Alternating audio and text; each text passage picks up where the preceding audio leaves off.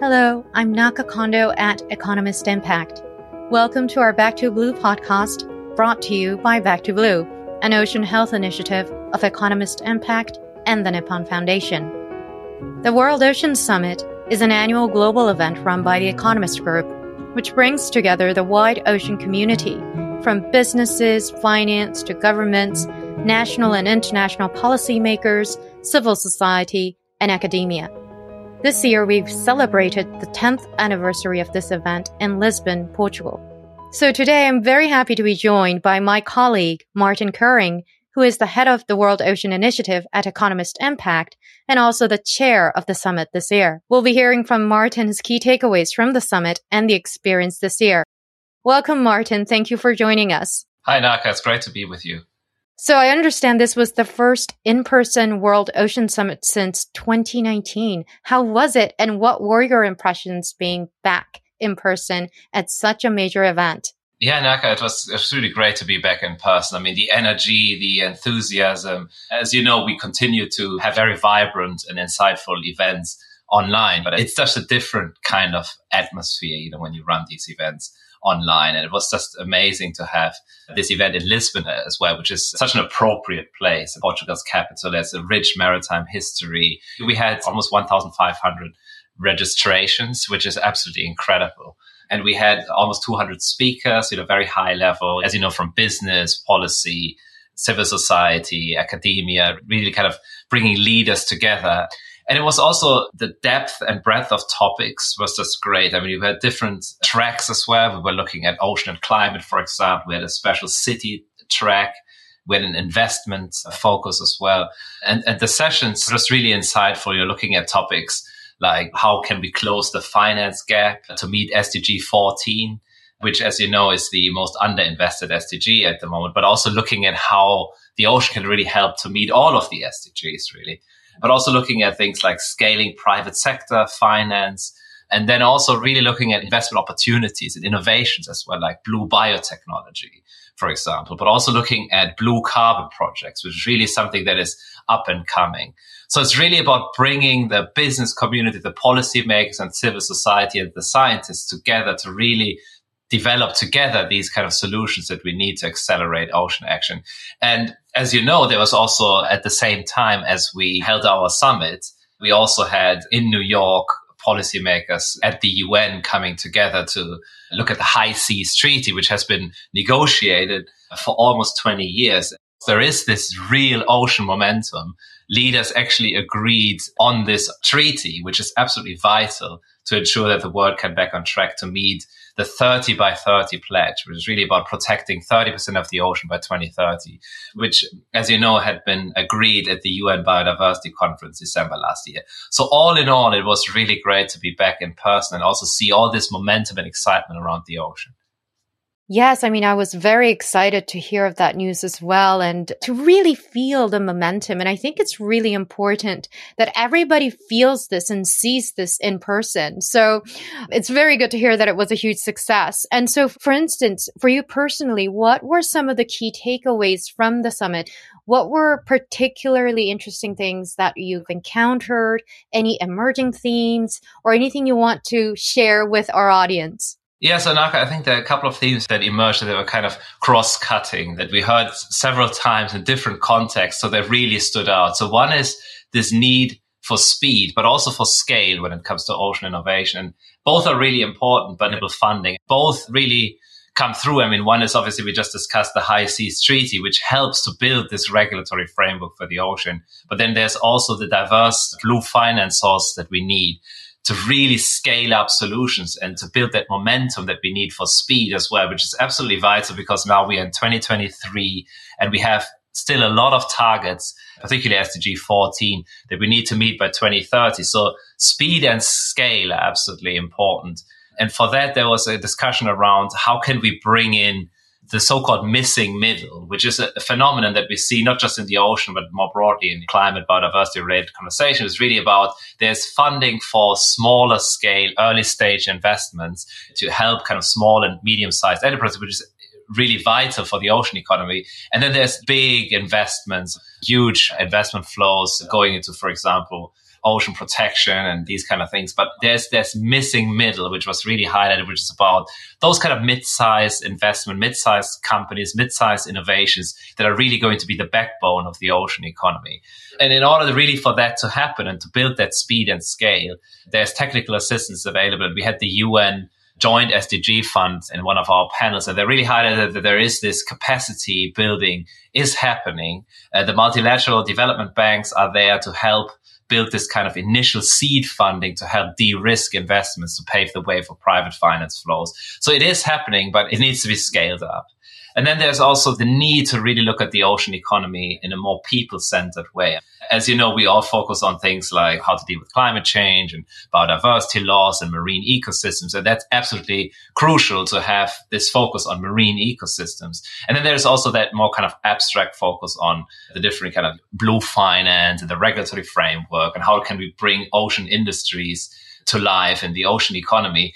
But ultimately, it's about being people centered and that yet you could really see when you are there in person that we need to make sure that the ocean economy is people centered. So looking at workers' rights, looking at human rights in the high seas, for example, engaging with local communities, building when you build marine protected areas, how are local communities integrated in that process, for example? How can you work with consumers when you build circular economy for plastics? And as you know, with Back to Blue, there's this focus on plastics, for example, and chemicals. But for that, you need to work with people. You need to work with the agriculture sector. You need to work with people that work in farming. You need to work with city officials. You need to work with consumers. So that people centered ocean economy really came through as one of the key themes. And then there's also something more around the blue carbon opportunity that I mentioned earlier. So blue carbon is something that we are very passionate about at, at the World Ocean Initiative. And this is really about making sure that these natural ecosystems and marine natural capital is fully appreciated. So, for example, seagrass and mangrove forests and tidal marshes, and these ecosystems are very important, uh, not just to sequester carbon, but they're also important to help clean up the ocean. They absorb nutrients. They also build this amazing opportunity around the ecosystem that they build that have lots of biodiversity. Like, for example, if you look at seagrass, there's all this flourishing biodiversity around seagrass. It's really important to highlight that these ecosystems are not just there for capturing carbon. They also have these benefits for uh, protecting from storm surges and other things. So blue carbon is critical, but you might have heard of this backlash recently against carbon credits more broadly. And there was an investigative journalist piece that highlighted that many of those carbon credits are actually based on that some of them are actually fake, some of them are not based on proper certification and so on. And I spoke with one of the godfathers of uh, blue carbon, you know, Carlos Duarte. He's a professor at King Abdullah University of Science and Technology. And, and he talked about the need to really provide these high quality carbon credits, the need for setting a minimum price for carbon, co-creating these kind of projects with local communities, but also building transparency and certification. So blue carbon is another key topic we discussed. And one thing that is, is another key takeaway for me from the summit is the size of the blue economy and the opportunity of the blue economy because you might have heard of this number that gets floated around you know 2.5 trillion dollars per year economic output of the ocean economy but if you look at all of the interconnected value chains they look at the ocean community more broadly, looking at, as you know, you know, around 90% of global trade flows through the ocean. But also there are all these value chains, for example, retail value chains that depend on the ocean economy as well. And as we have a new taxonomy for what a sustainable activity is, for example, in the European Union, there will be more pressure to look at value chains more broadly. And when you look at that, the ocean is actually much bigger and the size of the economy is much more important than it currently is quoted as. And actually, we released a report, the World Ocean Outlook 2023, during the summit that highlights some of these opportunities that go beyond a very narrow view of the ocean economy. So have a look at that report on our website as well as further reading. So in terms of other highlights, there's a focus on open innovation. So we look at how can we innovate better, uh, how can we share data, and how can we collaborate better. Several sessions looked at this need for open innovation. So, for example, when you look at things like seafood farming or harnessing technology to combat illegal, unreported, unregulated fishing, if you look at the, you know plastic circularity, you need to innovate more openly. And the final, but potentially even most important takeaway for me was that when you talk about all these topics, ultimately what needs to happen is system change. The current system that we have, economic, social, and so on, is really geared towards undermining the ocean. We shouldn't really be afraid to really work on transforming these complex systems that have led to the ocean's decline and look at working with those systemic players to accelerate ocean regeneration. I mean, one of the interesting pieces of insight I got from the summit is actually a hearing from Markus Müller. He's the managing director and chief investment officer at ESG at Deutsche Bank, on a major global bank. And he pointed out that it is important to develop disruptive business models. It's important to develop blue finance tools to transform the ocean economy. But ultimately, the real game changer is system change. And it was really interesting to hear that from someone in such a leading position at a global major bank. And there was a roundtable at the summit that I chaired which was about looking at those key criteria for systems approaches for the uh, maritime economy. And we looked at things like what we just discussed, the need for a more human centered, equitable, resilient ocean economy, looking at building a clear direction towards a sustainable ocean economy, but also there needs to be flexibility within there, different paths, different speeds.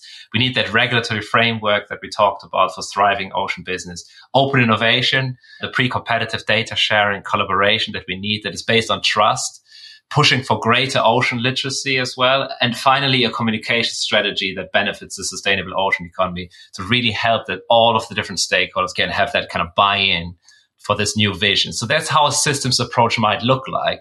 That's my final key finding, which I think is potentially the most important one.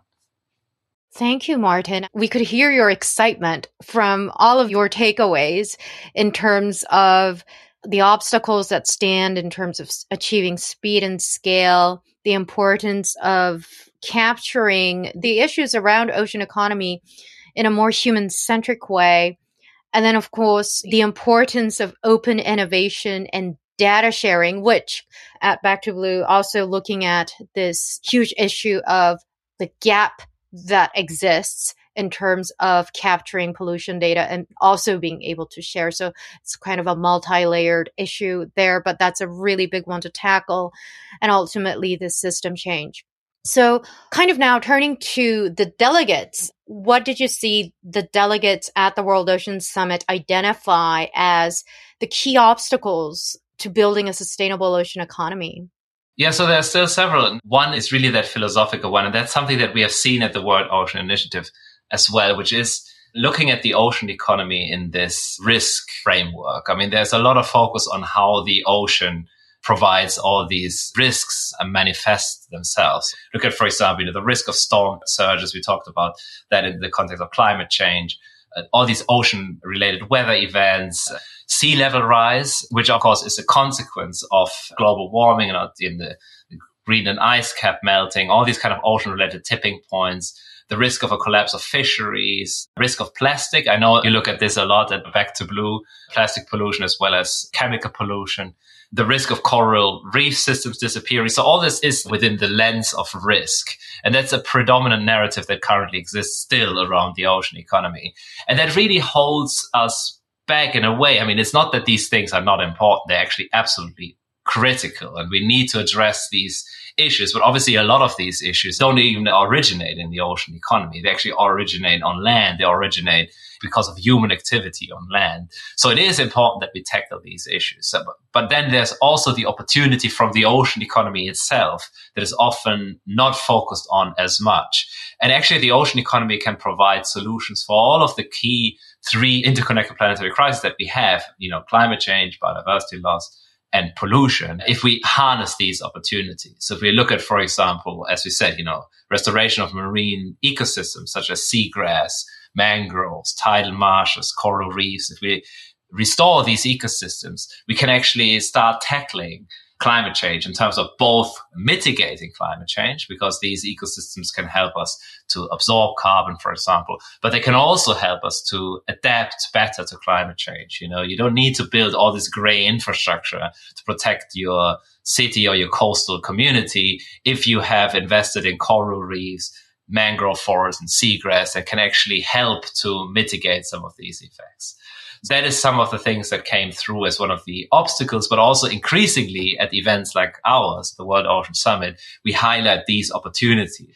And then there's still the governance issue. I mean, we talked about this in the context of the High Seas Treaty. I mean, despite that progress, there is still plethora of different regulatory frameworks that deal with the ocean. I mean, there isn't that one overarching ocean framework. We have the International Maritime Organization, for example. We have all these kind of international convention for the law of the sea and all these kind of things. So we, we have that, but it's not really one integrated framework. And the High Seas Treaty, in a way, is a great example of progress.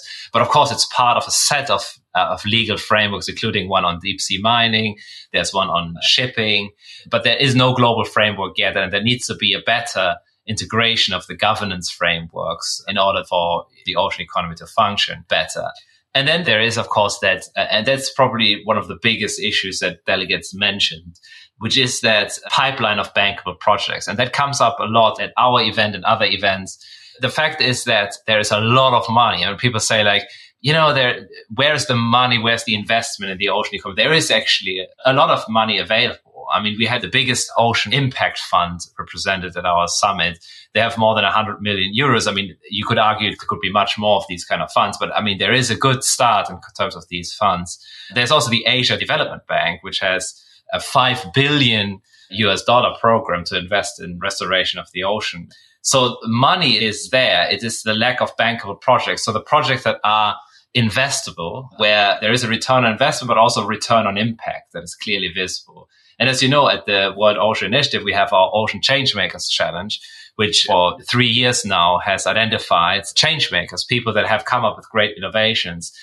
And we had some really great ideas like Tom Loeffler with his Hullbot innovation, looking at kind of cleaning and inspecting boat hulls. We had Miranda Aldred from Bioform Technologies, looking at kind of new biomaterial based on kelp, and Nadia Fabinas, where the co-founder of Lumara Energy in Indonesia, and they look at clean energy through um, ocean thermal energy conversion. So you can see there's lots of innovation, but in a way, it's not enough, and there needs to be more of those kind of innovative projects. I know the World Economic Forum also has its uplink challenge. So it is really coming up with those great ideas and then matching them, you know, with the money and, and the mentors, and which we do through our Ocean Changemaker Search. As you know, last year we had our very first Ocean Tech and Innovation Summit in Halifax in Canada to help bring those innovators those people that come up with great ideas together with the established business people and the financiers to help them finance those projects. And then, of course, building these kind of mentor programs to build capacity. But it is that need for bankable projects that is still not there yet, which was identified as one of the obstacles to really accelerate the ocean economy. Thank you so much, Martin. That was super interesting. I mean, to reframe the ocean as not just as a risk factor and the problem that needs to be solved, but potentially as something that can offer solutions to other global issues that we're having. I think that's something that we rarely kind of hear in terms of the narrative. It's always about the risks of investing. To close this off, uh, would you care to tell us a little bit about your work at the World Ocean Initiative and what is going to come from the World Initiative going forward. Yeah, Naka, it's very exciting. I mean, the work that we do is really a bit about, you know, building on some of those findings and actually, you know, really accelerating the sustainable ocean economy and looking at those challenges. And as you know, we do this at the World Ocean Summit, but we also do it throughout the year through the World Ocean Initiative. And as you know, at impact.economist.com forward slash ocean, you can find all those great information that, and details about how building a sustainable ocean economy can help us address those challenges. Thank you, Martin. Thank you for joining this podcast episode. And thank you for listening. Back to Blue, an initiative of Economist Impact and the Nippon Foundation, is calling for the public to join our conversation on closing the data gap on ocean pollution. We're hoping to spearhead a coordinated global response to marine pollution and design a roadmap by 2025 to close the marine pollution data gap. And we'd like to hear from you. Visit backtoblueinitiative.com or the link in the show notes and have your say.